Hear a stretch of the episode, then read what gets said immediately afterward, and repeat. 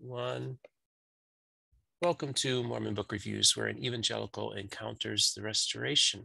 Uh, your host, Steven Pynakker, and I want to introduce a very special guest, uh, Gerardo Samano uh, from Mormon Stories. Uh, welcome to the program. Thanks. Thanks, Steve.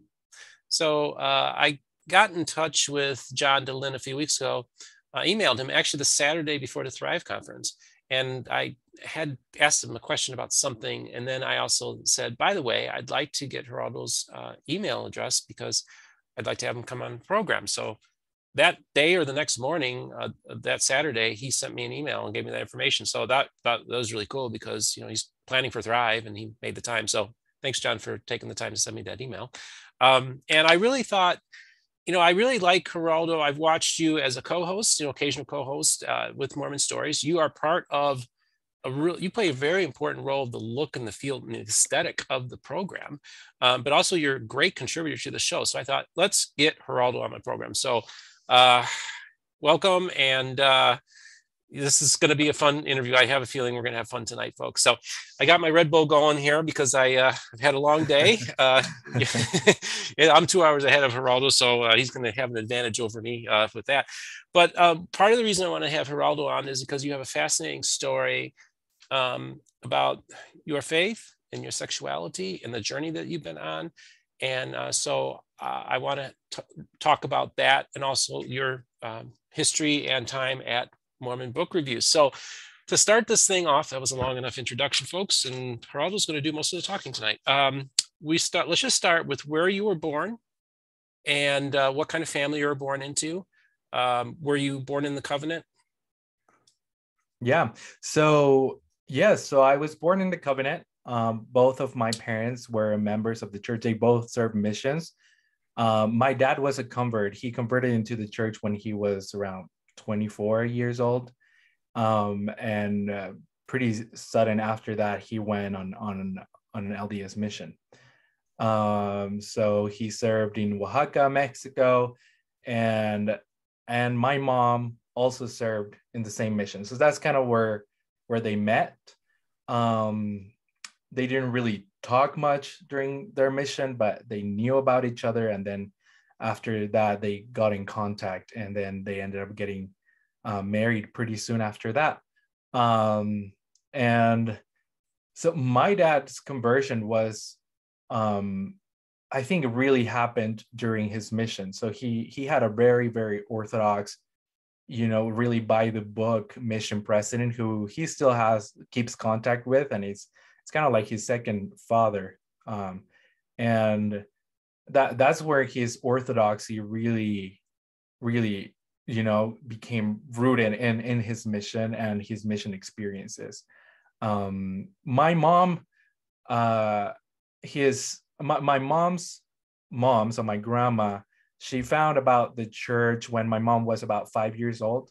So uh my mom was baptized in the church when she turned eight and she grew up in, in the church uh, something interesting about my mom was that um, she, uh, through meeting some uh, members from Idaho who were visiting Mexico and, and went to their ward uh, around the time my mom was a teenager, uh, my grandma kind of like made friends with them and with this couple from Idaho Falls.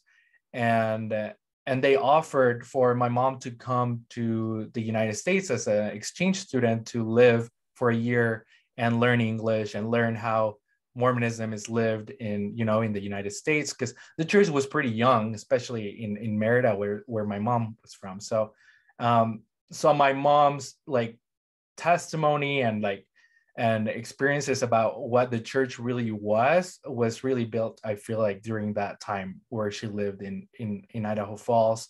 And and then and then the idea of like her of her serving a mission that also started during that time. Um, and then when she went back and then a few years after that she decided to go on on, on a mission herself. And and that's where um, they like my parents met each other and uh, so they're both I, I, was born into a very very orthodox family you know like i was the first son. I only have one sister so we were only two kids. Um, but you know we were uh like sundays were like strict not, not watching tv not listening to music that was not church music. Um i know like my parents were like we, we in my household in my house we were not even allowed to drink coca-cola because that you know that that's part of like was part was was part of mormon mormonism back then. Um and they they still stand by that. Like they they still both of them don't drink coca-cola and those kind of things. So um yeah uh it, i growing up i mean I, I i like the church i like going going to church um as a kid but from a very young age i i noticed that i had an attraction to guys and okay, now before we get there, I just have a quick question. Yeah, yeah. Um, I, I want to know what was your mom's experience like in America? What did she think of America? What, what, how was it for her? Um, I know she she loved it. She she really liked the culture, the language, um, and uh, you know, living in a even though it was Idaho Falls, it's still like a developed country, um, and so she really really enjoyed her time here. And something I, I, I didn't say was that when she after the year in Idaho Falls, she went back to Merida, and she liked it so much that she found another family to come back for another year to Arizona. So she lived for another year with a Mormon family in Arizona. Okay. Um, and so yeah. Okay, that's cool. That's very interesting. So you were you were you were telling us that you're basically um, that you uh, you start addressing your sexuality. Uh, let's just start. How old were you when you maybe recognized that you had uh, same-sex attraction? I, I, I remember honestly, like kind of like first grade, kindergarten, being being attracted to guys. Maybe, maybe not sexually necessarily, but it was like a, an aesthetic attraction towards boys uh, on on my grade. I like I remember this specific boy that I was attracted to from my classroom. Uh, I think was, I'm pretty sure it was before first grade. Uh, so I was really really young, um, and and those attractions continued, and and they just became um, like stronger and stronger. At one point, uh, during like second grade, I feel like I um, I recognized that I also had some kind of attraction towards girl towards girls or, and um so uh, because i knew that's kind of like what was expected and that what was that that's what was right like that i would talk to for example like my dad or my mom oh hey i really like this girl from my classroom and this was around like second grade probably um and they would give me like tips on how to like approach her and stuff like that. Um, but again, this was I, I don't think these were like sexual attractions yet. It was mostly like aesthetic attractions because you know uh, I think sexuality is a spectrum. So and, and obviously when when I when we were that young, we I, I mean I didn't know what sex was. So but yeah. So when you were at, at that age and you had these attractions, did you know what homosexuality or being gay was? Did you under, have any under, concept yeah. of it? Uh, I I didn't have I, I didn't know the concept when I when I was probably like first grade, but I learned it pretty soon.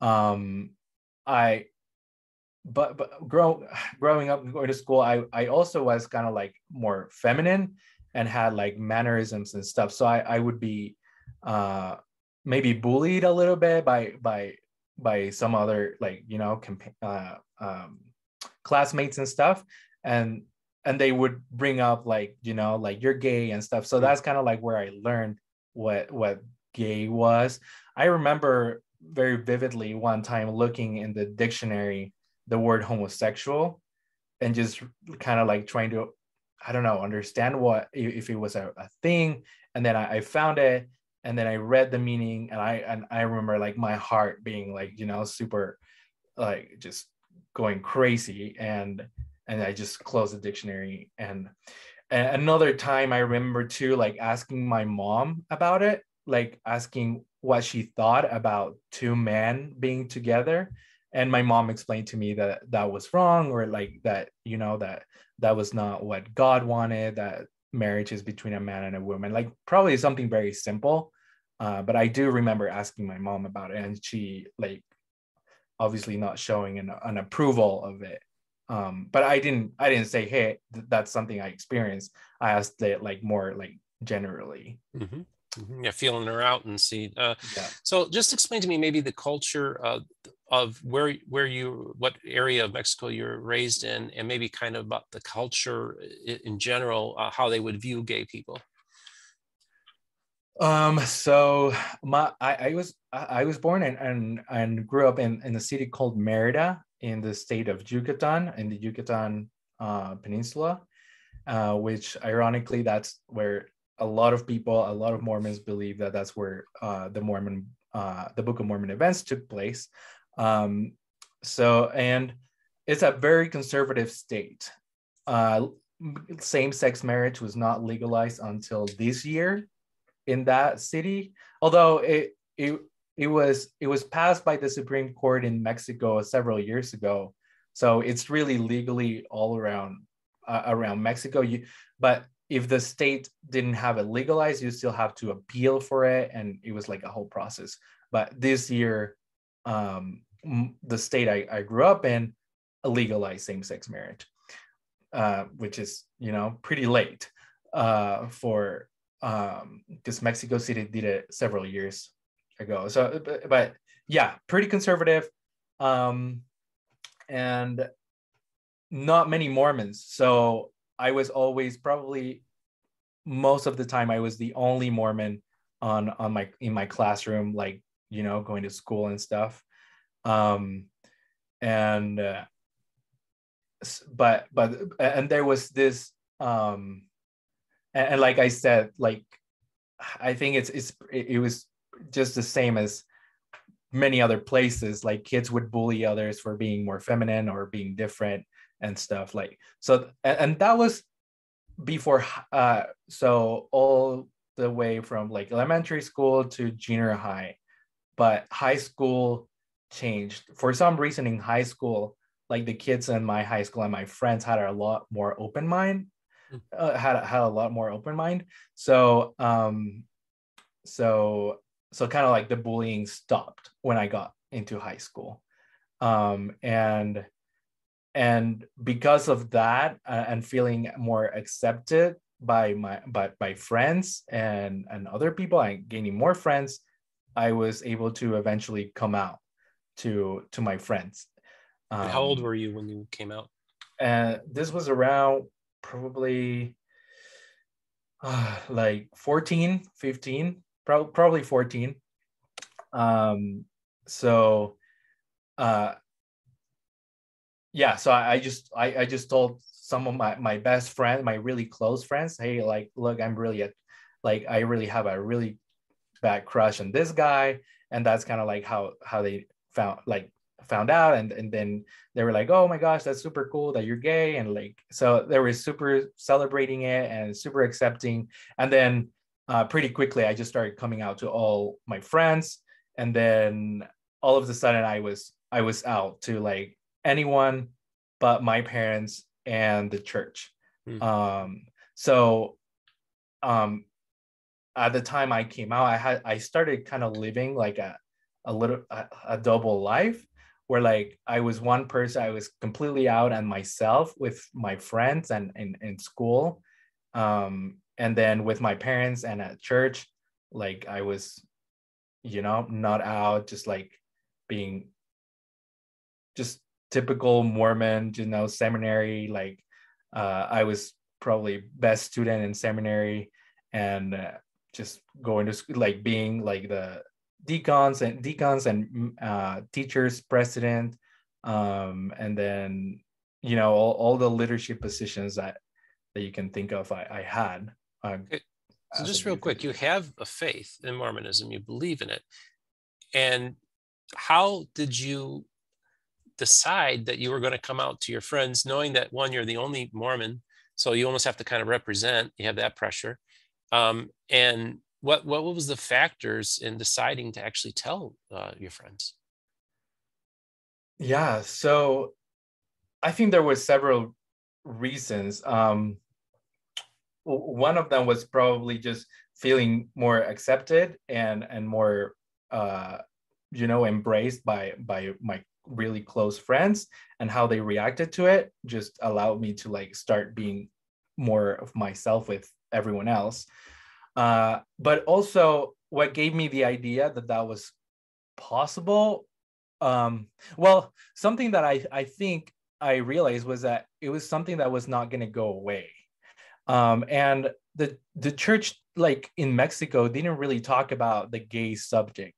Like and it was the time where like the mormon and gays website didn't really exist um, and in mexico there was no not information about about being gay and mormon hmm. uh, so it, it was this weird thing where i kind of still believed in the church but i knew that being gay and mormon was not possible mm. uh, so i didn't know there was you know like i like i had no idea there was something called like uh, mixed orientation couples and or like conversion therapy or even just like progressive gay mormons who stayed in the church. Um, so because I, I didn't know that was a thing my idea was like i'm just gonna push i think it's true but i'm gay so it just, just doesn't work for me. So i'm just gonna push through it go through high school go on a mission and then try to live my life as like a gay, you know, gay mm. person and just probably leave the church eventually. Um, so earlier you had mentioned that you went through a dictionary and looked up the word homosexual. Did you mm-hmm. also go to like a Bible a concordance and, and go to the Bible and read what it said about homosexuality? I don't think I did, but so like I the Leviticus know. chapters, you didn't. They weren't in there. Yeah, no. I don't think I did. But I, well, I did know it was it was wrong. I did know like although like I didn't know how to approach it and there was not a lot of information about being gay and and a member of the church. Like I did know it was against the basic tenets of, of the church, you know, like I, I, I remember being mentioned in general conference. That's where like I got most of the information about that uh, about being gay. You know, like it was general conference and specifically like the the priesthood meetings. That's where like the topic would come out usually by Boyd K. Packer or Elder Oaks would give a talk and talk about same-sex attraction or uh, you know the homosexuals. Um, so kind of like that's how I knew that that that that was not possible. It's not it was not possible to be a homosexual and and a member of the church. So you're out to your friends in high school. Did you actually have a date in high school? Yeah, so I actually did started dating um, around just around that time as well. Um, just going on dates with guys and um, I did I have I had my first kiss and stuff like that, just like normal, like just a normal high school experience. Um, so I was living like a double life because I was obviously like, you know, going to temple trips for youth and not not confessing about those things to my bishop.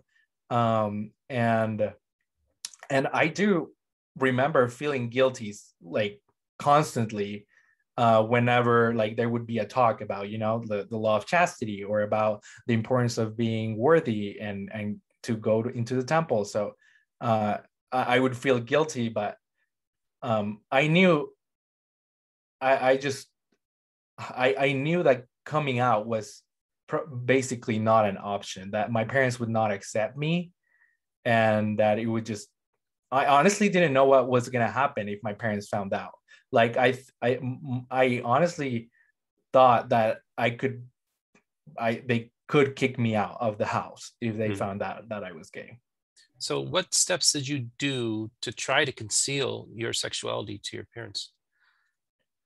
Uh so you know, I just I was just like one person at so I was a really good student at school. So I had really good grades.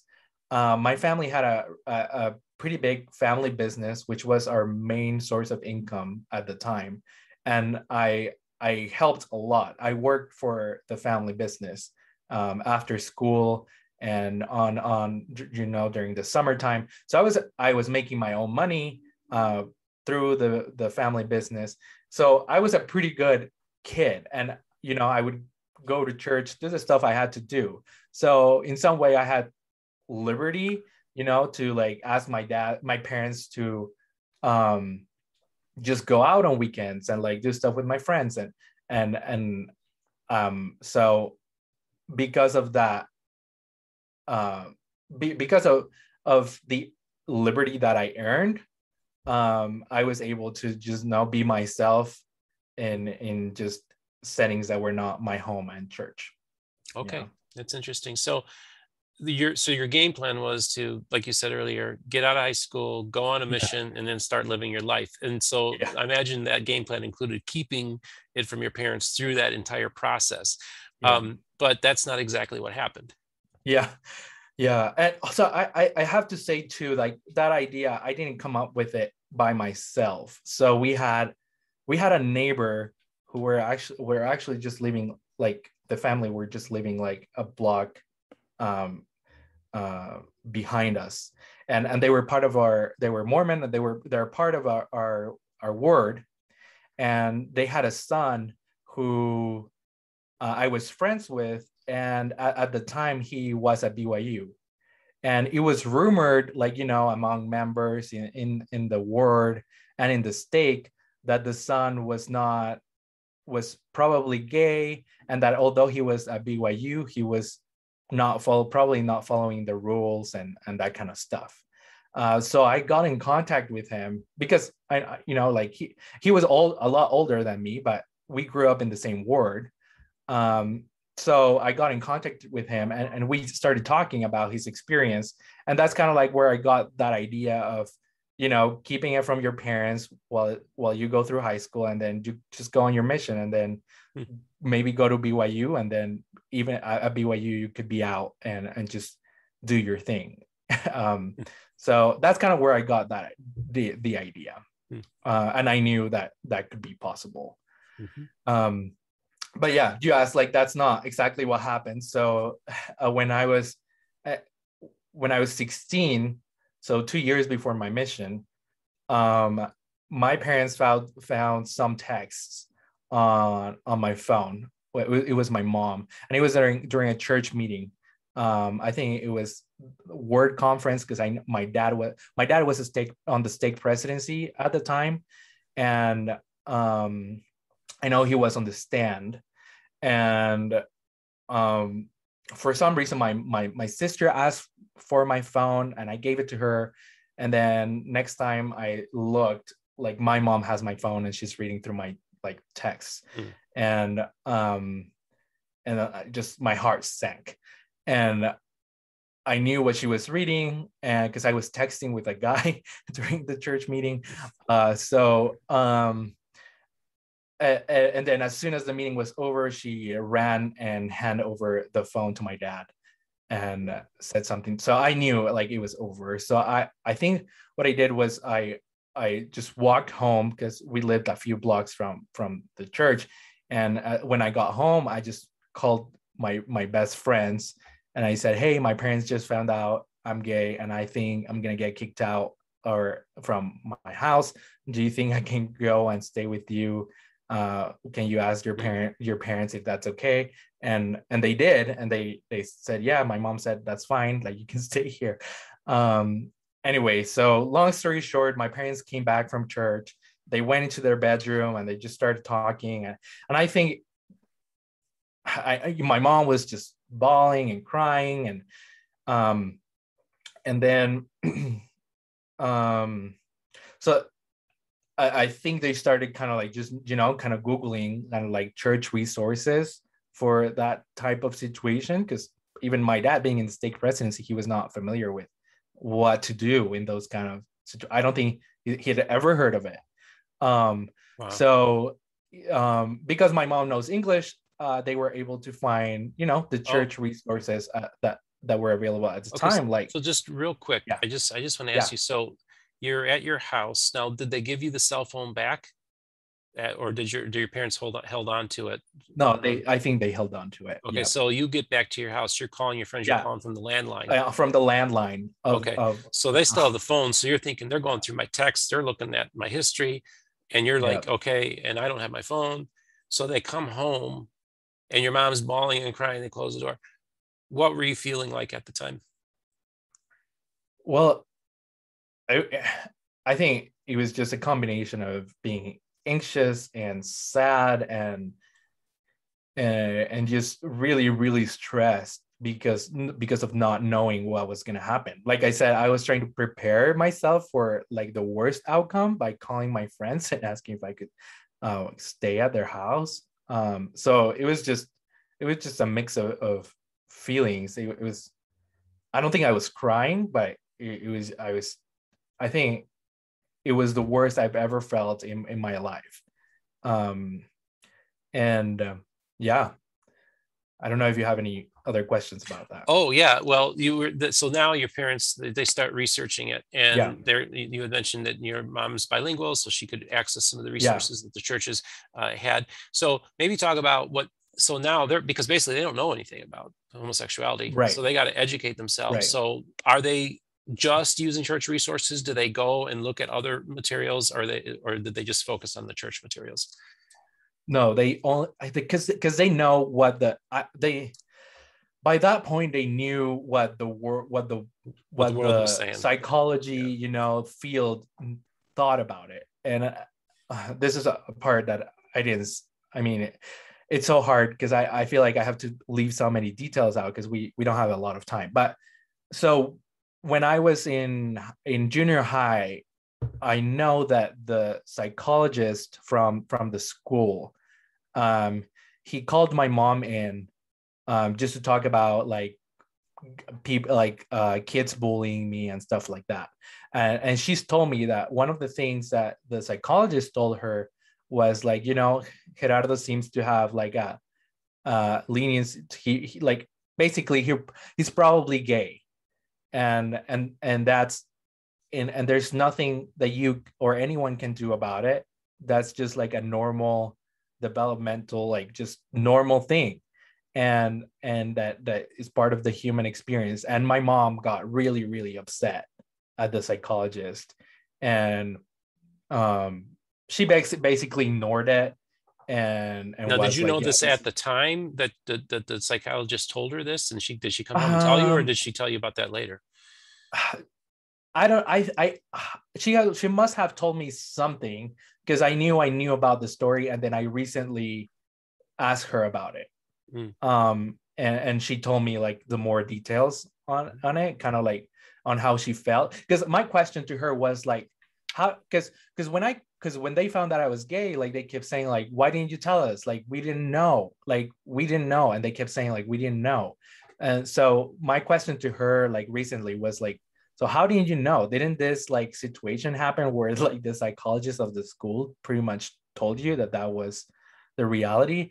And she said that basically, you know, when you're when you're a member of the church and you have a preconceived ideas of what humans should be and what you know what what what the path for a person should be like so it made her for her to like just block whatever the psychologist said and ignore it and just not think about it. Um, And so, but- even though you you had like feminine qualities as a young boy, often Yeah. people like a lot of people say, "Mom knew from the beginning." You don't think she really suspected anything until they found those texts? yeah, I, what what she said is like she she would just uh block block it out like just zone it out like you know whenever the question would would rise on her head like oh what might gerardo be gay like she would just like not think about it just uh, thought stopping kind of thing so she ne- never really thought about it much because she would just completely shut it down as soon as he, the thought came into her mind Okay, wow. um So basically, your parents now, so they're just dealing with church resources. And so Yeah, now, what yeah. are they telling you? What are the what are the rules they're put provide? You know, you're under their roof yet. So what is life like? yeah and, and you need to know that during that time there was not many official resources. Probably the most official thing was the pamphlet uh, god loveth his children. That, that was like kind of like the most updated official church resource. Um, and then maybe boyd k packer's pamphlet on to young men on only. Uh, but other than that there were not many like, really official you know like today's there's like a website that just talks about it. So they didn't ex- weren't um, exposed to uh, the miracle of but, forgiveness. But they found, oh well, yeah, there was the miracle of forgiveness. Yeah, that's okay. true. And my, I know my mom read the miracle of forgiveness before they found about it, found out about it. Mm-hmm. Um, so, but honestly, I don't know exactly how how the miracle of forgiveness influenced their their thoughts, but uh, I know that they found evergreen uh, through their research that that and and they found that there was this organization you know that was uh, supported by the church and uh, help uh, just helping people with same-sex attraction. So was um, this like a, a, mormon version of like exodus international or reparative yeah. therapy a little bit? Talk a little bit about that. Yeah so um, evergreen was was founded in the i think in the, in the 80s and 90s uh, by by latter day saint by Latter day Saints who experienced same sex same sex attraction and who wanted to build an organization that just was a resource for people wanting to stay in the church and and deal with it. And and through its like organization and everything it got mixed into you know the conversion therapy uh, that was pretty uh pretty strong at, at the time especially uh, th- uh through religious groups you know like you're mentioning exodus. Mm-hmm. um, so their their approach really quickly became thera- therapeutically ther- a therapeutic approach to uh, same-sex uh, same-sex attraction. And i know some people get really triggered by this term. And the reason same-sex attraction the reason why i'm using it is because that's how they refer to it. Um, and that's how the church used to refer to it. So that's why i'm using the term um, but anyway, so so so their approach was that people could change through therapy, um, and that the attractions they could be either completely uh, gone or or at least diminished. Um, in order so in order for for members of the church to just leave a chaste and and you know like just follow the covenant path.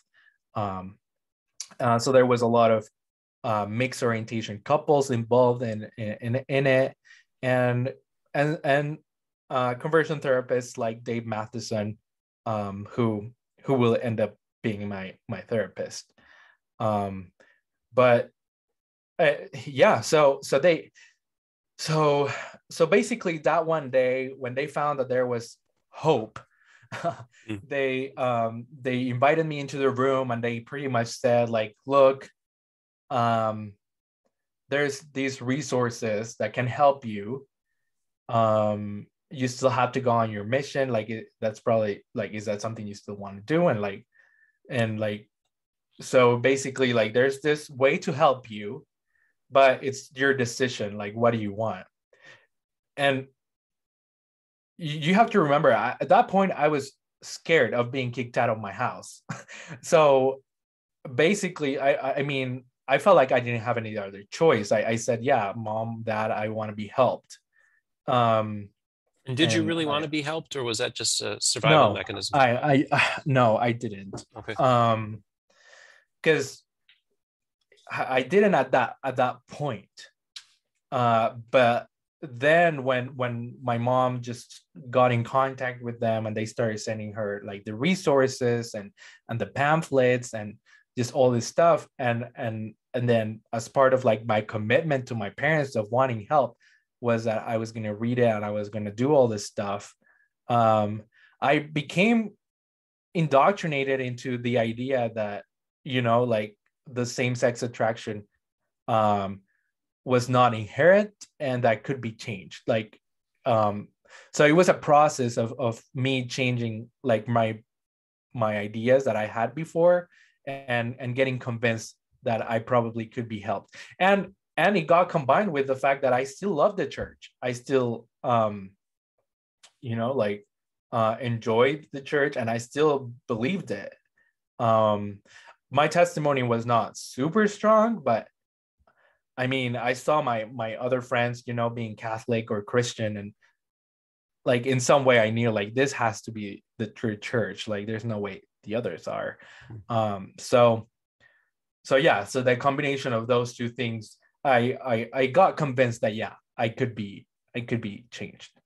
So you, there was a moment where you actually thought you could be changed. Yeah, yeah. Wow. And I I even went to my friends, you know, the friends that were not Mormon and that were very supportive of me coming out, and I told them, you know, like my parents want like are asking me to go through this, and I feel like I really want to, and I feel like I can be changed. So I want I need your support in this because uh, I I'm gonna really try this um this therapy. How did your um, friends respond to that? Uh, they they they were pretty supportive. Um, honestly, they were like, okay, I mean, if that's what you want to do, that's mm. that's fine. Um, and but I mean that that was it. They they didn't do much, but that, they said, yeah, that's fine. Like they didn't try to talk me out of it or anything. Mm. Um, and so when my mom contacted Evergreen, she said, like, look, I want the best therapist available, um, and you know, the one that has the most success and the best one you have. So, so she was referred to Dave Matheson, um, and uh, so I just pretty quickly got set up with him and started having uh, Skype uh, meetings with him because hmm. we were we were in Mexico, um, and so you didn't go to um, a physical location. You were doing no. all the counseling via Skype. Yeah, everything was through Skype. Yeah. Did they have any retreats that you went to, or was everything? Um, they were they they they they there were like you know the the journey into manhood because Dave Matheson is a co-founder of of those retreats. Um, that we were kind of like we were suggested and to that I could go to and that it would be helpful. We kind of looked into it, but I never ended up going. Uh, okay. But it was just like a hard, uh, you know, thing to set up, like how, like I would have to fly here and then you know like logistics yeah. yeah. so so you're so you sit in front of your computer and you're going to go through your first skype session to get straightened out um, yeah. what was that like getting ready to talk to this gentleman and how did that first conversation go? Um, honestly, I a lot of it I I don't remember the details. I a lot of details. I remember some stuff. So I remember a lot of it was just talk therapy. Uh, was just talking about so the the the the root uh, or the idea of conversion therapies is founded on uh, on the on the premise that you had a distant relationship with your dad growing up and and too close relationship with your mom. So you you have to fix the relationship you had with your dad and the relationship you have and and the relationship you have with boys uh, or guys um, that was probably not not enough and you probably hanged out too much with girls and, and that's what made you gay um, so the therapy was a lot of trauma therapy, um, eye movement. There's this therapy called eye movement. Ah, I can't remember exactly the term, but it's basically like it, it's a it's a type of therapy that is used to get over trauma, um, and and and we use that, or, or Dave Matheson, uh, used that with me, um, to just get over, you know, like like just ex- experiences that I had or, or that I had with my dad being like angry at me and stuff like that, or just stuff that you know, like he thought damaged our relationship or like the, that we were not too close. So so the whole thing was like trying to get you close to your, with, with your dad again, uh, getting over the bullying uh, trauma as well, um, and embracing your your um your masculinity okay so a couple of things um, first of all what was your relationship with your father for most of your life like? And two, yeah. I also want you to get back a little bit this eye movement thing. I, I want you to kind of explain what that's all about. Yeah. Um, so my relationship with my dad was um was not great. Like my dad uh, you because he he he was really a person that's really invested in in his work and at church you know like he had big callings for most of my life growing up um stake presidency for nine um, nine plus years.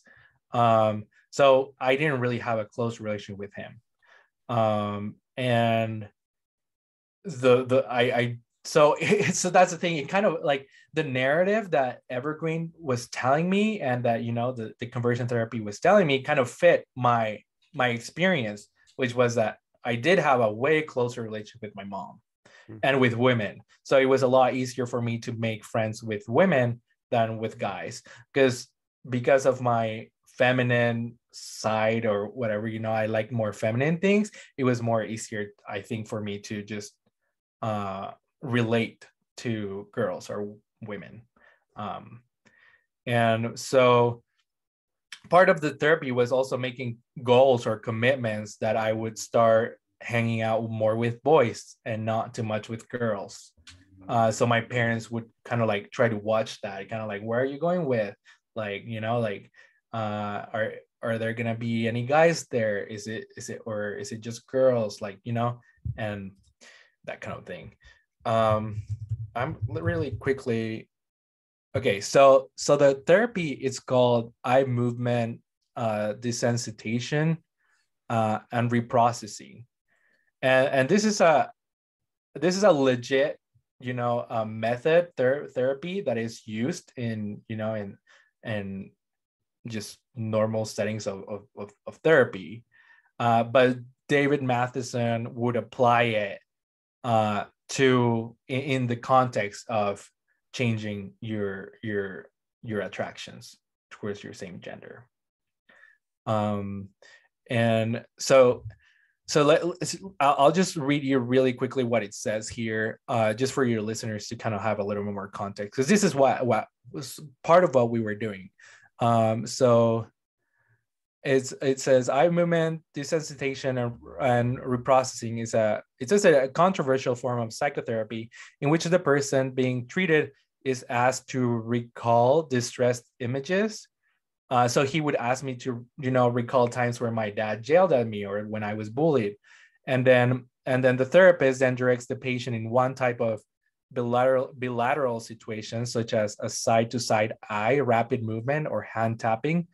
Um, and yeah so so that's kind of like you close your eyes you kind of look one side you remember a certain experience and you move your eye to another place. And that, that's kind of like, i'm trying to do my best to explain what, what, what was happening. Yeah interesting. So so uh how did it go overall this experience? You're getting these counseling sessions and this is kind of leading up through the period of time we're going to be graduating out of high school and also serving on your mission. So maybe just talk about that transition period and how and how the therapy if you will uh, factored into that. Yeah. So the therapy went on for about for for a period of a, uh, about a year. Um and i think it was after a few months of doing it that i i just realized it was not working mm-hmm. um that you know the the attractions were just as strong as ever and oh so i started to pretend which i i mean i'm i'm i'm speculating but uh, my guess is that I'm not the only one that did this, uh, you know, on on conversion therapy camps or in conversion therapy sessions. Uh, so I just started to pretend and just telling David that it was working. Um, and I kind of just went back to my plan A, which was uh, pushing through it, through my mission, and then um, basically, and then just come back, maybe go to BYU, and then at BYU just be able to date guys and do my thing. Uh, so um, yeah, so uh, so yeah, I, I just realized it, it was not working, and so I would tell like David would ask me like kind of like to rate my attractions towards guys and then rate them towards women. And i would say oh like my attractions towards guys are lower now and that kind of stuff. Mm-hmm. something that was kind of, in some way helpful was that because i was going on my mission i was never asked to date girls. Uh, so i was not never asked okay let's go now and try it and see how it's working. Um, because you know like i I was not going to date until I came back from my mission. So okay, so you had that yeah, that, that, that cover there. Okay, so yeah. um, so you're in with this for a few months, and then you are so you're you're you're progressing towards graduation. You're you're doing the mission field. Where are you at? Where, what's your mental space like? Where are you at? Um, first of all, where are you at spiritually? And and then where are you at mentally at this point? Yeah, I mean, at that point, like I said, I I kind of went back to Plan A uh, but I knew I had to go on my mission. Um, and I, I, I also really like knew that the only option for me to even after my mission to really be myself, which is which is pretty ironic, but was um, was gonna be BYU. Um, because I because in Mexico there's this culture uh, of you don't you don't move out of your house until you get married. And I'd say most of my friends from high school and who I mean they're pretty good financially. They have pretty good jobs but people you know they're they're my age and most of them haven't moved out from their parents home. Uh, so so I knew that was the expectation from my parents. So I knew the only way to get away from it was gonna be BYU at one point my mom had told me like because my dad didn't want me to go to BYU. Uh, part of it, I think, it was that he had seen, uh, you know, or neighbor what had happened to him. Mm-hmm. Um, and but my mom at one point she said, you know, once you serve your mission, your dad won't be able to tell you anything. Like, like you've done what he asked you to do, and and then you can just start taking your own decisions. Um, so, so that's where I was at. Spiritually i was I, still knew i had to go on my mission and in some way i still believed the church was true. But uh, again i knew that i mean i was trying i tried to change and it didn't work. So um i knew like i mean the church was not going to work for me which is funny because like I, I i would still invite my friends who were not members to come to church meetings and stuff. And and i would still want them to convert or be part of the church. Hmm. Uh, but but uh, but not. But in my mind, I was like, it would it will work for them, but not for me. So you were actually already mentally checking out of the church at this point. Still do, yeah. do your mission, go to BYU. So you envisioned yourself. What kind of faith did you envision having after you graduated from BYU? Your own kind of Christianity. Uh, you just take pick and choose your thing or go to uh, like a mainline yeah, church? mainly just like not really thinking about it and just being, you know, not not not really like religiously just being like this just super back of the thing that was super back of my mind. Just okay. like not really. Not okay. Really. All right. That's very interesting. Yeah. So let's let's just talk a little bit about your where did you serve your mission? How did that go? And then yeah. let's talk about your college years. Yeah. Um, so my my mission, I I I was called to Mexico City, so that's that's where I served, and I my conversion really happened uh, on the MTC, uh, on the Missionary Training Center, um, where at one point we were asked to like you know like uh, kneel down on, on one class we were asked to kneel down and just pray and ask God to give us a testimony if the church was true. And then at that point, I opened the Book of Mormon and and found a scripture that really touched me and uh, I think really applied to my situation. Um, so to me, that was like my response from God, and I really got convinced that this was the church church. But for half, mo- more than half of my mission, I still knew, even though I still had like I had a really strong testimony. Like I, I was a super hardworking missionary. I was super obedient. I knew that going back, it was not gonna work for me. Like the church was not for me. Mm. It was for other people, and I would I, I converted a lot of people, but not not for me. So, what years was it that you served your mission? Um, I served 2013 to the 2015.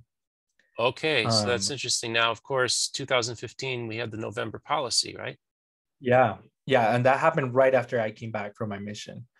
Uh, so I'll, I'll just go really quickly. So when so at, at the end of my mission, I was uh, I mean I served in all leadership positions, zone leader, uh, and then when I was uh, called to be the assistant to the president, uh, that's when that that that's when the, my testimony just like exploded, and I was like, you know, like this church is is super true and the, gospel is super true like i have to go back home and try again and try to change and i have to marry a woman and just do what what the church just teaches me mm. um so and so i ended up my i ended up my mission with that idea again that i was going to be able to change and that i was um i was i was going to um date women so, um, but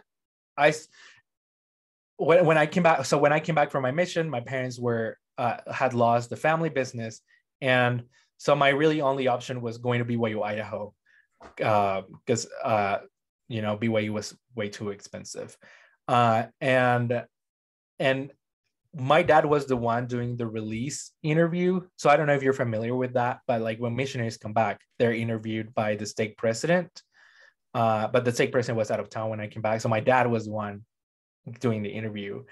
And it was like a super powerful experience. Like my dad and I were crying the whole time. And um, my I, I told my dad, like, I really feel like I need to go to BYU Idaho because I feel like um someone from Mexico, like a girl from Mexico, is not going to understand, you know, this whole same-sex attraction thing. But a girl in in in the United States, in Utah or Idaho, uh, you know, they're more familiar with the topic, so they might be able more, they'd be more open to it. Um, and so I still had the idea of going, coming to the U.S., uh, but doing it in a faithful way. Wow. Um, and so yeah i started but so i was home for six months and started applying to byu idaho got accepted. And during that time i started dating a girl from from from merida. And she was a pretty good looking girl. And and she was super like interested in in me. And at one point in one of our dates she kissed me. And well but before that, she I, I realized like it would I really wanted it to work, but I also felt like it was I would get uncomfortable whenever like she would try to hold my hand or get too close. It would feel like really uncomfortable. And and the uh you know the the last drop was when she um when she kissed me and it was just I mean it's not that she's a bad kisser it's just it's just it was an awful experience. Awful awful. Like i like i dropped her off at her house she kissed me and then um and then i got in my car and then i i started crying. And because i was like this didn't change. This is not going to go away and i'm not even attracted to girls. So like i can't do and at that point remember like i already had kissed guys so i knew what that felt like. I knew what it was supposed to feel.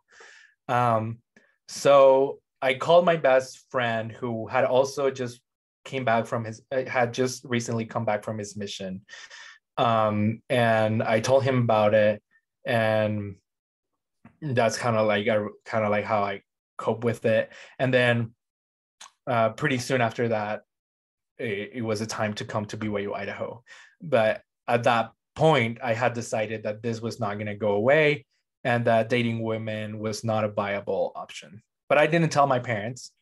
Um, and but yeah, so that's how I arrived to BYU Idaho already with that mindset. So it wasn't a lack of trying on your part to try to conform to the uh, standards of your church, and you gave it your best yeah. shot in your mind. That's interesting. So, um, of course, BYU Idaho has a reputation of being much more conservative uh, than, yeah. you know, Provo. Um, so you get the, to there and you have a very conservative culture. Um, mm-hmm. What was it like uh, just this this culture that you entered into and your college experience in general? Um, my my college experience in general was was fine. I mean, I still believed in the church. Okay. So I I at the for the first two years, for the first three years, I had no. I, I would say two. I had no problem with with Idaho with BYU Idaho being so conservative and so church focused because I still liked it. Um, and but at the same time, behind the scenes, you know, I was like on, on the dating apps on Tinder. Um, I mean, there not a lot of guys. There was not a lot of guys uh, on the apps and stuff that were out and willing to, you know, go on dates and meet. Uh, but but I was able to, you know, meet meet a, a few guys and, and date date around a little bit. Um, and and, and at the same time, I just focus on on. I was really focused on on. I I really knew what career I wanted to do, and I I was like laser focused on that, and I enjoyed it because because because I knew what I wanted to do. I was taking classes that I liked and like doing stuff that I was really passionate about, and at the same time as I was working, and you know just staying super busy. Um, so it was not super hard um, until I, I, I met my current husband, uh, Zach. Zach. Okay, so tell us a little bit about Zach. Where's he's from? What's his background? Yeah. So Zach is from Idaho Falls. Uh, he had like his experience was a little bit different from mine. He also kind of knew he was gay uh, before, but like didn't really came came out to himself uh, and then he went on his mission. Um, he had a, you know, not not a, the best experience on his mission. He experienced a lot of depression and anxiety during his mission, um, and then but served the whole two years and then came back, and then, you know, realized okay, yeah, uh, like date. I think he tried to date a couple girls, and then came to the same conclusion that I did, which is like I don't think this is gonna work. So uh, realized he was gay and he started getting into you know the dating apps. He dated a guy and, at the time because he was from idaho falls he was commuting. So he was living with his parents and then and then driving to rexburg for classes.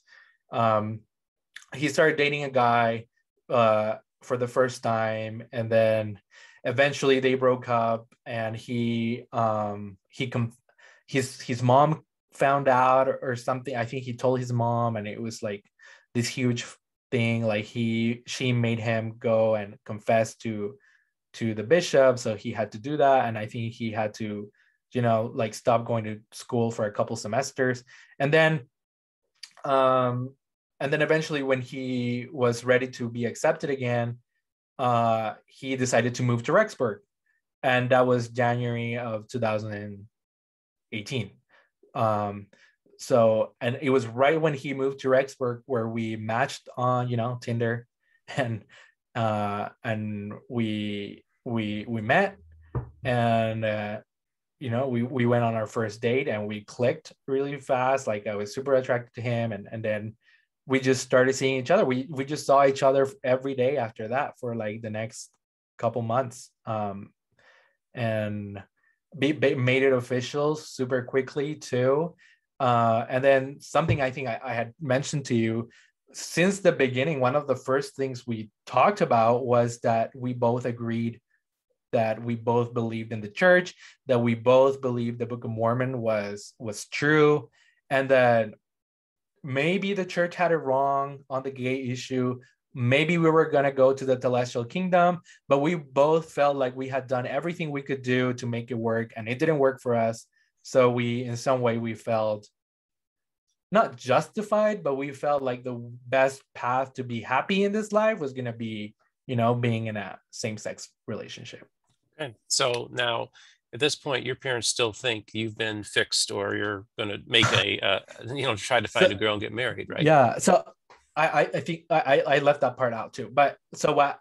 So yeah. So when I when what well when I got to BYU Idaho, they're really they were really insisting like hey are you going out with girls like how is it going and you know wanting to know like about the girls i'm dating but so um it, it was way before i met zach well, probably about a year before i met zach that i had already told my parents look this gay thing didn't go away and i am going to just push through my career. I'm gonna you know still go to church. I, I still believe in the church but uh, my plan is not to marry a woman so please stop asking me about that.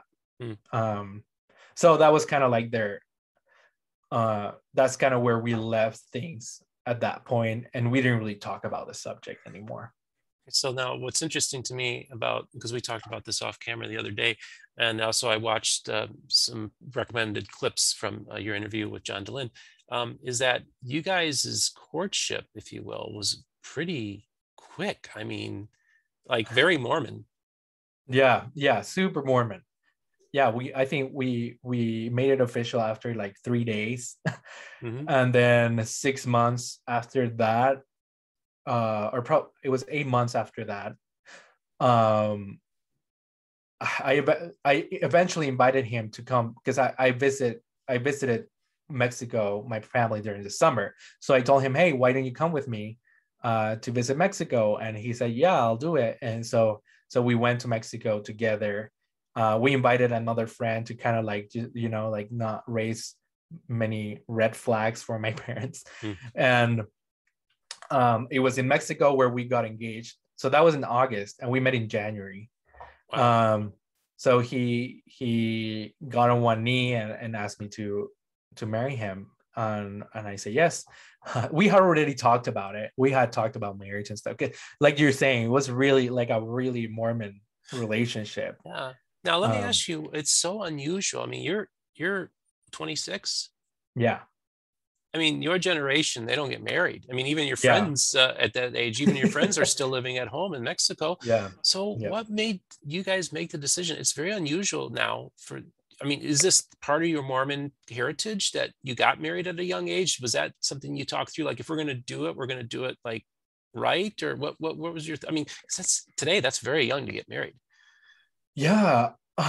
I i think i like i already longed for this for when i even when i was a little kid like my dream was to have a boyfriend and eventually a husband and get married and and and and you know like uh i don't know if like have kids was part of the plan when i was a kid but like definitely have you know like a, a committed uh relationship. So it was always like part of my like what i wanted um i guess and and definitely definitely very influenced by my mormon up, upbringing for sure Wow. So I guess oh, I just want to ask you a question just about your relationship. Like you had mentioned you weren't sure about having kids. Have you guys discussed having children?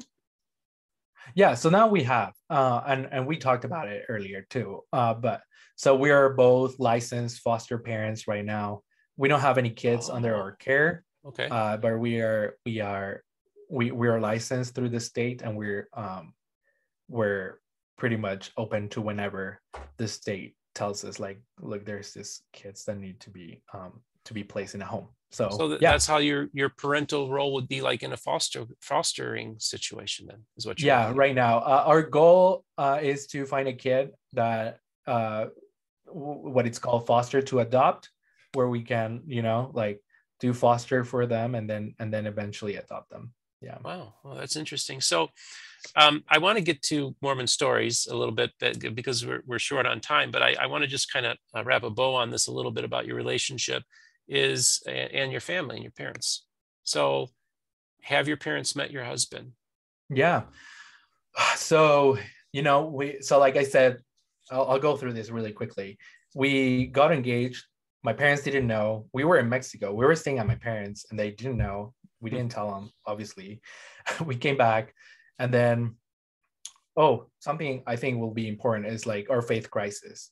So uh so we got engaged in august and then in january um after coming back from a trip we started we found mormon stories and we started listening mormon stories like episode after episode after episode um and then just i just became obsessed Zach a little bit less than that i think Zach just really quickly got like okay yeah the church is not true and like I, i've been told a, a lie my whole life and i'm fine with that Book of Mormon's I- hogwash, that kind of thing. basically. Yeah. Okay. Yeah. But I got really upset. I, like I would go to the BYU Idaho Library and get a bunch of books, um, and on you know Grant Palmer, Dan Vogel, uh, the Tanners, uh, you know all the books that you can imagine are available at the BYU Idaho Library. Uh, Todd Compton, and so and yeah so i just became obsessed with it i learned everything i could about it and i told my parents so i really quickly because i was so mad at, at the church that i had been lied to um and, and and part of it was being mad at like my parents like kind of like how could they not know all this stuff like mm-hmm. how come when it was about same-sex attraction and all this stuff they went and researched it like and and like read books and like just crazy about it but then because eventually like i told my dad about my faith crisis i told him like look i found this this and he heard me for like 40 minutes just go rant about like mm. all the thoughts I, I found and but then after that it was he didn't really fight he didn't really say much but after that was just crickets like he never really brought up the subject again. He told me, "Don't tell your sister, don't tell your mom," and and that's it. And so I was really really upset that like how come he would they were really willing to help me when it was this same sex attraction thing, but then right now that I'm going through this, they're not willing to like he's not willing to go and research it like to try because at that point I was like, okay, try to help me a little bit with like what are the answers to these questions and stuff. Um, anyway, so I told my mom and eventually I just told them both, like, look, I, I don't believe in the church anymore. At the beginning, I tried to keep my faith on Jesus, you know, because I, I, I, I, I bought the book because uh, that one was not at the BYU Idaho Library from Grant Palmer uh, called Leaving Mormon Jesus for the Jesus of the Gospels.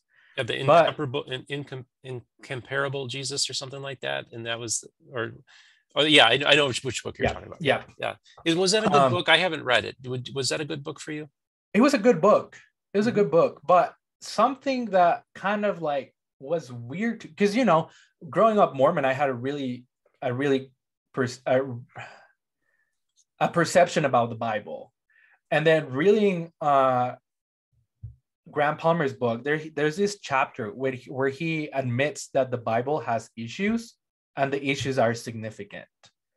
Um and that's and i was like well how can you be telling me to still believe in jesus but then the bible has issues just as the book of mormon just as the book of abraham so like what's this all about and so but i did try to keep my faith in jesus but then i was also listening to mormon stories and then the uh, uh, david Bokovoy uh, episode came out on mormon stories and I listened to that. And that was when I was like, okay, uh, I, I, well, I think Jesus might have existed. I definitely don't think um, it, it is as, you know, as Christians put it or as Mormons put it. Um, so i became like more a lot more agnostic because my my husband still makes fun of me that he told me oh yeah don't you remember you even told me like we should keep praying and like do a couple of prayers and stuff like that even after like our our, our initial mormon faith crisis hmm. um that i still he makes fun of me that i still wanted to pray with him and read the bible with him and um but yeah after that i was like because I, I do remember I started li- reading the Bible, prompted by Grant Palmer, and uh, this was before Bokovoy. I started noticing just just by myself. I started noticing this progression among the Gospels. That the Jesus of Matthew was a little bit different from the Mark, and then definitely way different than the Jesus of John. And so I, by myself, I started noticing those things. And then when David Bokovoy just came came out and said all that, I was like, okay, yeah, I um I I'll, I'll just dump it all. Um, and in some way, it was a relief for me. Like, I think we talked about it too. Like, just just the, the feeling of not knowing, like of not knowing. You know, like I don't care if they're like I, I'm not gonna say there's not a God. I'm not gonna say like you know that there's not an afterlife, but I'm okay with not knowing and I, I, what I am sure about is that no one in this earth knows. uh, cer- certainly what what's to happen after this life um and and i'm okay with that but my husband did have a really hard like a hard time with his faith crisis uh, he started having panic attacks just because of he had a harder time with like that the same fact of like not now now like we don't know what's going to happen after this life what is this life about then? You know what's their purpose like of still living? And he had a lot a, a much harder time than i did. Okay. Well um, this is that's very interesting. I i, I want to say to the audience that i actually had lunch with john dehlin and um, i told him my story about how how an episode of the gospel of because uh, i was essentially i'm i was where you were at yeah. If anything, I was actually more hardcore. I would have considered myself a hardcore atheist at some point. And mm. I would, at the time, I would have considered myself an agnostic. And when I watched a particular episode, and I'm going to talk about this down the road, um, it, it actually started pushing me back into Christianity. Mm. Uh, mm-hmm. so I told John, so John, you actually led somebody back into faith as a result of Mormon stories. Yeah. Uh, and so that's going to be an interesting story to tell one day. Um, so just real quick so your, your relationship now where do you stand with your parents? Now your father's a bishop right now is that correct or? Yeah. Okay. so my dad was recently called as a bishop. Zach's dad was also called as a bishop wow. recently. Hmm. um and yeah so uh both uh on on my interview on mormon stories like zach's family were in a way different place and people can go and listen to that if they want. But we both feel very supported now by both of our by my parents and by his parents. My parents come to our house and stay for a week or two. Like this year, they've come, you know, like three times already, and they stayed at our house. Um, and we have a great relation. My mom loves loves Zach, um, just as like her own son, and it's just it's just great we have a great relationship. But it didn't start that way. It was definitely a process. Um, when you know, when my parents, when I told my parents about my faith crisis, it took it really hard. And then, um, and then when they, and then one of my main reasons why I decided to tell my parents about the faith crisis is because I knew eventually I were I was going to tell them about my relationship with Zach. So it was going to be uh, prepare preparing them for that. Mm. Because if they knew that I didn't believe in the church anymore, in my mind it was going to be easier for them to take it to take the fact that I I decided to you know pursue a, a, a same sex relationship. Um, so I yeah so so they took it they didn't take it as hard when I told my parents about our relationship we got Zach and I got married while we were going to school at BYU Idaho. So we, you know, we got engaged in August, and then the next July, so about a year after, that's when we got married, and then I graduated in December. Um, and so and that's when I once I graduated, that's when he told his parents, and he had to tell them the whole thing, you know, that he was dating me, that he was that he got engaged to me, that he got married to me, and that he had lost his faith. So like all these things he told his parents in like a one sitting so they it was really a lot lot lot harder for them hmm. yeah. so you mentioned that you were on this road trip and you started uh, binge listening to mormon stories and yeah. so then how did you uh, get to know john dehlin how did how did how did that whole process begin where now you are a part-time co-host and kind of a full-time producer of Mormon Stories.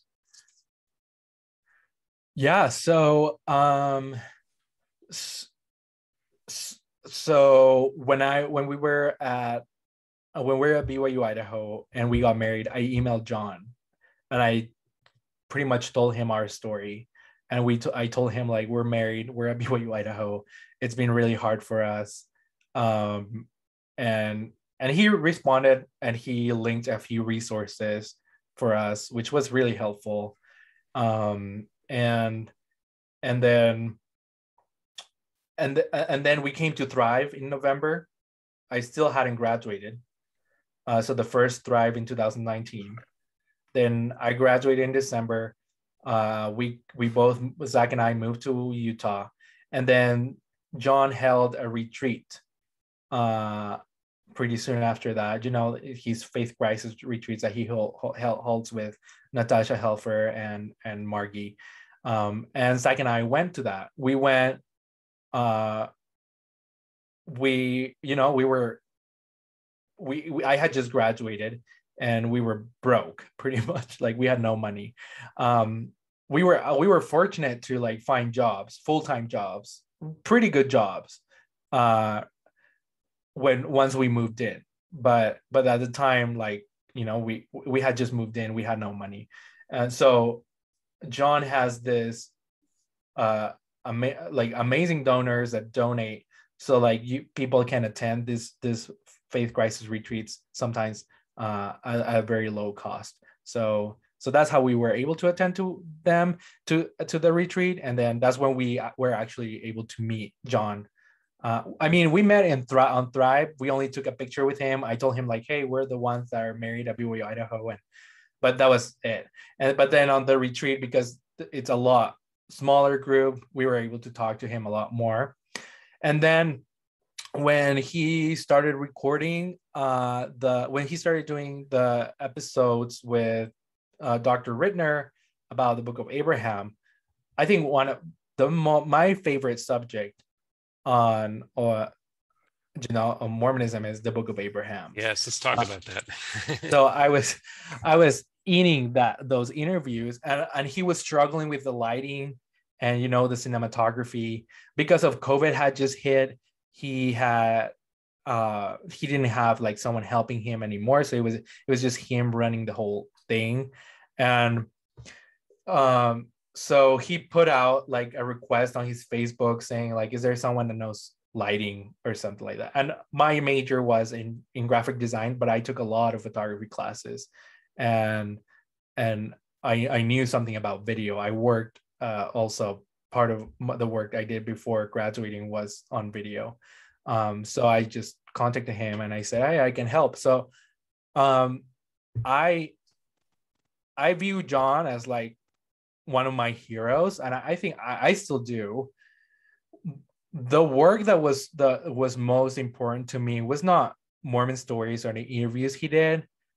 For me, what was the most healing thing that he has done was the study that he did for his dissertation on his PhD mm-hmm. on the LGBTQ Mormon experience uh, and conversion therapy that was the main like subject conversion therapy and trying to prove if it, if it worked or not. And he found that 0% of the people that go through conversion therapy actually change. Um, and that study like completely changed my life. It made me feel feel like no shame anymore about being broken about not having been able to like um change. And you know my mom at that time she was still uh she had told me several times that well it's because you didn't try enough. You didn't you didn't put enough of your effort into this. You were not faithful enough. You didn't believe enough. It was always put on me. But like seeing like that study really opened my eyes. And it's like it's not just me. You know there's like a thousand people in this study that had the same exact experience. Yeah, um, it's pretty amazing when we stop and think about it. That on my side, I kind of like sometimes like to cross over a little bit and you know, yeah. the Exodus International folks was like the main organization that was, eh, you know, you could change your sexuality and all that. And there were many evangelical organizations and some Catholic. People don't realize there are a lot of traditional Catholics that are also into the gay conversion movement as well. One of the most prominent uh, advocates of it was Catholic. So we uh, on we kind of had to to deal with that when all the science started coming out. But not only that, but it seemed like just about all the founders and leaders and people of these groups ended up coming out of the closet and saying, mm. no, it didn't work. And you actually have a similar experience with the guy from Evergreen. Yeah. Talk yeah. a little bit about that. That that well, my my my yeah, Dave Matheson, my therapist, he came out in the midst of our faith crisis. So while we're like you know like i i'm like studying all this like mormon history that i had never heard about uh, you know joseph smith polygamy seer stones all this stuff. Uh, my conversion therapist come out comes out says he divorced his wife and he admits that um, the conversion therapy that he did helped pretty much no one uh, to change their same-sex attraction. Um, mm-hmm. so that was during that time and and i think I, by that point I already knew about john's study um, but yeah so Wow. Yeah. So John John played a major role in uh, so many aspects of your life, and now you yeah you know you you actually have other job that you have, but you also do assist with uh, Mormon stories and stuff like that. So just talk maybe a little behind the scenes. Yeah. Um, just like what's it like to work for John? What kind of person is John like? Yeah. So um okay, so I started so I I, I, I got off track, but I when when John put out the thing and I said, "Hey, I can help you," I started helping him, and I started as a volunteer. Okay. Um. So I told him I don't want to get paid. I want to give give out this time because of mm. how much Mormon Stories has has helped me, mm. and and he was okay with that. But then as I started just you know helping more with the podcast and just getting more involved and just um, helping putting more hours in. Like he told me, look, I think what, what he tells everyone, like just volunteer help at, at this level is not sustainable uh, for for you. Like eventually you're gonna get burned out if you're not getting paid. Hmm. Uh, and I need you, like you're you're a, a, an essential part of Mormon Stories right now. So I want you, I, I want you to get paid. Um, so we make we made the arrangement of uh, I, I bill my hours to to the Open Stories Foundation at the same rate that I I I do like that I make with my my uh, full time job. Okay. So I have a full time job, and I put out put on like about ten hours a week on to the Open Stories Foundation. Wow, wow. So, um, like last night, um, I was watching a live presentation of Mormon Stories. Were you were you involved in that producing that at, at the time? Uh, the or, one from last night. Yeah, I'm just curious how like what role you play. so the, the yeah, so I don't play the role on uh, on all episodes. Okay. Um, I but I do make the thumbnails for all of them. So the okay. YouTube thumbnails and the ones that you, they use on the uh on the website, I make those. Okay. Um, so I would I, I get a call, you know, like uh, or like we right now we're using you know a communication app, and then I just I'm, I'm told like this is the title, and then I just make the thumbnail.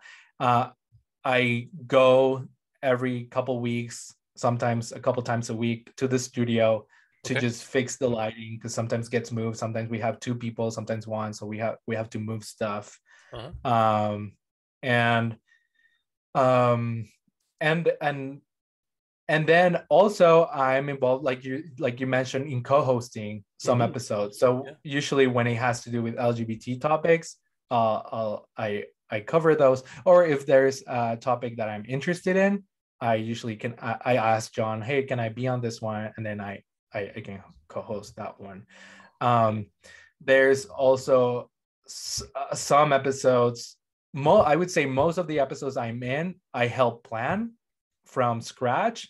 So like I come up with the topic, the idea, I contact the speakers or whoever is going to be presenting. I make sure everything is like set up and then John just goes through our slides, our presentation, or our outline, and and then we we we we record the episode. Um, so how much research and, and prep goes into doing it? Like how many hours do you prep for an episode, you and John, when you're going to do a co-hosting? Yeah, it depends. Uh, I think for, so there was one, the Mormon inoc that we did, it was called the Mormon inoculation. I put in about probably like five to eight hours on preparing that one because I have to go through the slides communication with the with the people that are going to be in it um, the one that we did with uh, about Elder Oaks, you know, being in the University of Virginia, mm-hmm. that one I put in a lot more out. I think that's the one that I put the most hours because oh. I had to go through through the entire speech of Elder Oaks, take out the time codes, decide which time codes we're gonna use, coordinate all the people that were gonna be in the episode, and and making sure that everyone knows what we're talking about, which time codes I decided, like running it through them, editing the time codes and stuff like and and then listening to also the behind like you know the other part that was uh, recorded um, of Elder Oaks Q and A and deciding which parts were like the ordering which where we're going to present it, what what we're going to focus on, and John will go in and just look at the slides and give me feedback and say, hey, I don't think we should go this route. We should go. We should do this. I sometimes I push back and say, no, I think we should really do this, and this is why. And and we end up reaching an agreement. And yeah, so that's kind of like how how things go mm. right now. Mm. Um, and I I now you ask about how is it working with John? Like, you know, before meeting John and he was like, you know, like uh, I think like how many people see him. Like, I mean, you either see him as like a demigod or like as you know satan and and for me he was like a demigod but just knowing him he's just like a normal person and mm-hmm. i i I, I get really uncomfortable when people try to prop him as like you know like this you know just like jesus figure because i don't think he i if he's human we're all human. I make mistakes all the time. He makes mistakes. Um and um but but I, I I also but I also recognize like most of the times like on my dealings with him that I'm a lot more a lot younger than him. So he might have you know more wisdom or, or more experience than me. So that go that I consider a lot that on our conversations our decision making. Um and Kara started getting involved uh after I was already involved. Um and so so now Kara does a lot more than I than uh so mostly when I'm involved in is like usually for an episode that I'm gonna be in or a thumbnail or the video background kind of stuff. Okay. And so yeah, going back to like John, uh, working with John, um, yeah, I mean he he has his flaws. He's he um sometimes he has a lot of ideas, but not enough time to mm put them together. He wants to do all these interviews. He contacts usually like people about interviews and he doesn't have time to get back to them. Oh, he forgets. And there's like something like then Peggy Fletcher Stack wants to do a piece on on the Open Stories Foundation, and there's something more important like for him that he feels like he really needs to cover, and you know, and the other things are put in in the background.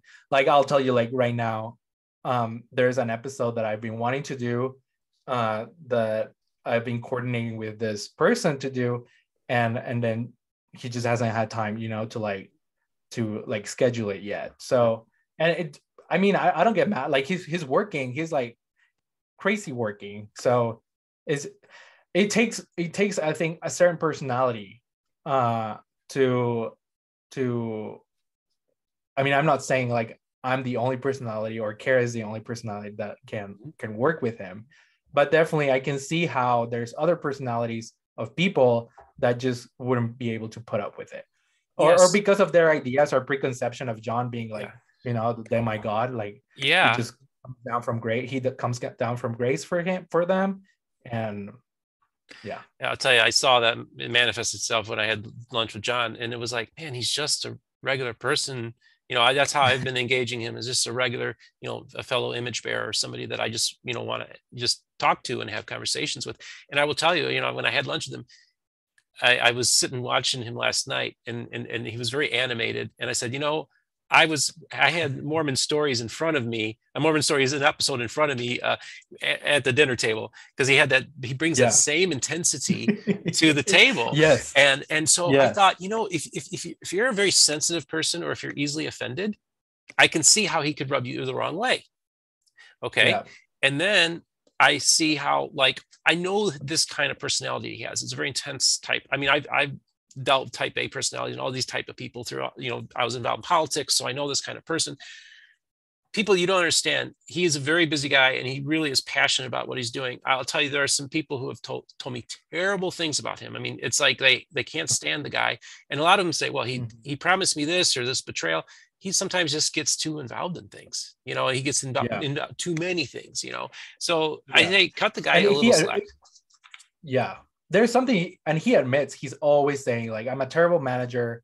Like if there's this thing that you want to do like you guys have to manage it yourselves because i i don't know how to manage things. I i'm like i you know and he's always saying that and i think he's open about his flaws at least to us and like so again i don't i i could get frustrated at times and stuff but it's part you know i it's part of uh the the experience of working for uh an organ any organization Yep, that's right. That's right. And I and I, you know, I just I've had enough interactions with John that like if he doesn't return a text or if he doesn't return an email, I don't take it personally. but I there are a lot of people that do take yeah. it personally. You know, so yeah. I think it's just yeah. a combination of all those traits that people think maybe they're getting blown off by him, and I don't think that's necessarily the case all the time. That that's what's happening. So, I just say let's just try to practice a little more grace and patience and understanding towards our our fellow uh, our fellow man and and women.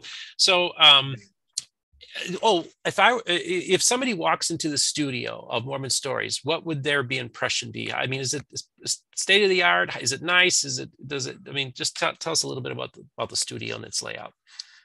Uh so um so the the studio is in this like the building is a little bit older. So uh it's it's like this offices building. So I, I think there's lawyers in the building and stuff and maybe a dentist i don't know but then you go into like you know find the door and then you enter and and and, the first thing that you see is the the main studio where he records with people face to face. And that's kind of like my whole setup that I, I i did for him. He used to use all that space for his well initially for his mm, uh, faith crisis retreats. But when covid hit he said, you know, we're not going to be doing any of those retreats, so we can use the space for for the studio. Um, and so that's what we that so that's where people are going to see. You know, it's it's messy. There's cables everywhere.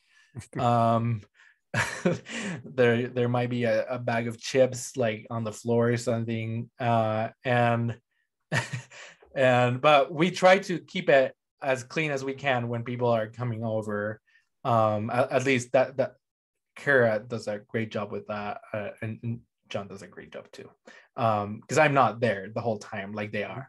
Mm-hmm. Um, and and then uh, uh, at the back of the room uh, to the left, that's where the the studio is set up for him to do the live videos on the computer where he's like by himself. Recently, he's adapted it to have Kara or someone else uh, on it too. Mm-hmm. Um, I hopefully he doesn't hate me for saying this. I, I told him this. I, I don't love that setup of having two people right next to each other the whole time on camera, but uh, he likes it. So he, he's gone away with it. So it, it's, it, I, I, I haven't really been able to come up with a better solution for that. So so wow, well, I appreciate you giving us a little bit eh, behind the scenes. Uh, you know, there's so many people that watch the program and they just imagine what is it, you know. And of course, when you're producing something, you're always it, it's the magic of creating a, a, an illusion, if you will, of things. And uh, and so it's like a, yeah. I used to be. I'm a Cubs fan, and a lot of people watch the Chicago Cubs on television, and they often they'd watch the games. They see this beautiful ballpark, and then when they get there, it wasn't quite as majestic as they thought it would be because they was, but because of the way they shot the, the, the ballpark and stuff like that so i, I just thought yeah i thought well i got to hear a little bit about the background those the nuts and bolts that maybe isn't discussed a lot about um, yeah. well i know we're we're running uh, tight on your time and it's actually 10 15 on the east coast here so uh, i, I just wow. want to um, thank you so much for coming onto my program yeah. Um, we didn't get to everything we wanted to get to. I wanted to get to that that book of Abraham thing uh, that you wanted to talk about, and maybe we maybe we can have you back on and we could talk about that sometime. Um, sure.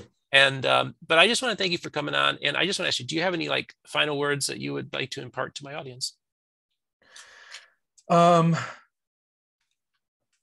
no, not not really. Uh, but I because you know you have a very broad audience so it's hard for me to like just give a message yeah. you know like when i'm doing an lgbt episode on, on mormon stories like i can direct it to the to, you know the audience yeah, but yeah.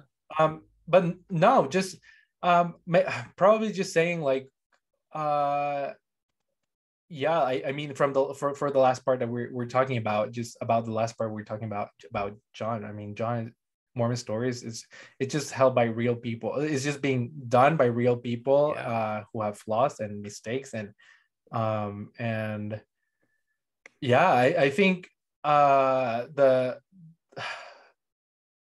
uh, something that that john always says that uh i try to implement in my life um a little bit not because i hold him as a guru or anything but i just think it's, it's wise what he said about that phrase specifically. He said when we know better we do better. So yeah. Oh that's wise sage advice there. That's awesome well, uh, thanks again, dude. I really appreciate you coming on. This was great. And, uh, you know, it's just great building these relationships with people and talking to the full spectrum of the restoration you know, if you saw what channels people watch, it goes from Mormon stories to Midnight Mormons and everything in between. and so, uh, and it's a real blessing. Uh, and I'm going to have somebody from Midnight Mormons on soon too, as well. So I'm talking to everybody, folks. So like, I'm not taking any sides. I just want us to be fair and balanced. And I kind of want to be a referee and just, or the umpire and call balls and strikes, if you will, and, and not try to take any sides in this whole thing. Um, so either way, I just want to uh, remind my audience to like and subscribe and don't forget to hit the notification button uh, so you'll be informed when a new episode comes out. Folks we're uh, entering the holiday season. Uh, be careful use common sense. Uh, just enjoy this holiday season and uh, you know where uh, in the christian world we celebrate the birth of our savior. Thanks again once again for coming on to our program and you all have yourself a great day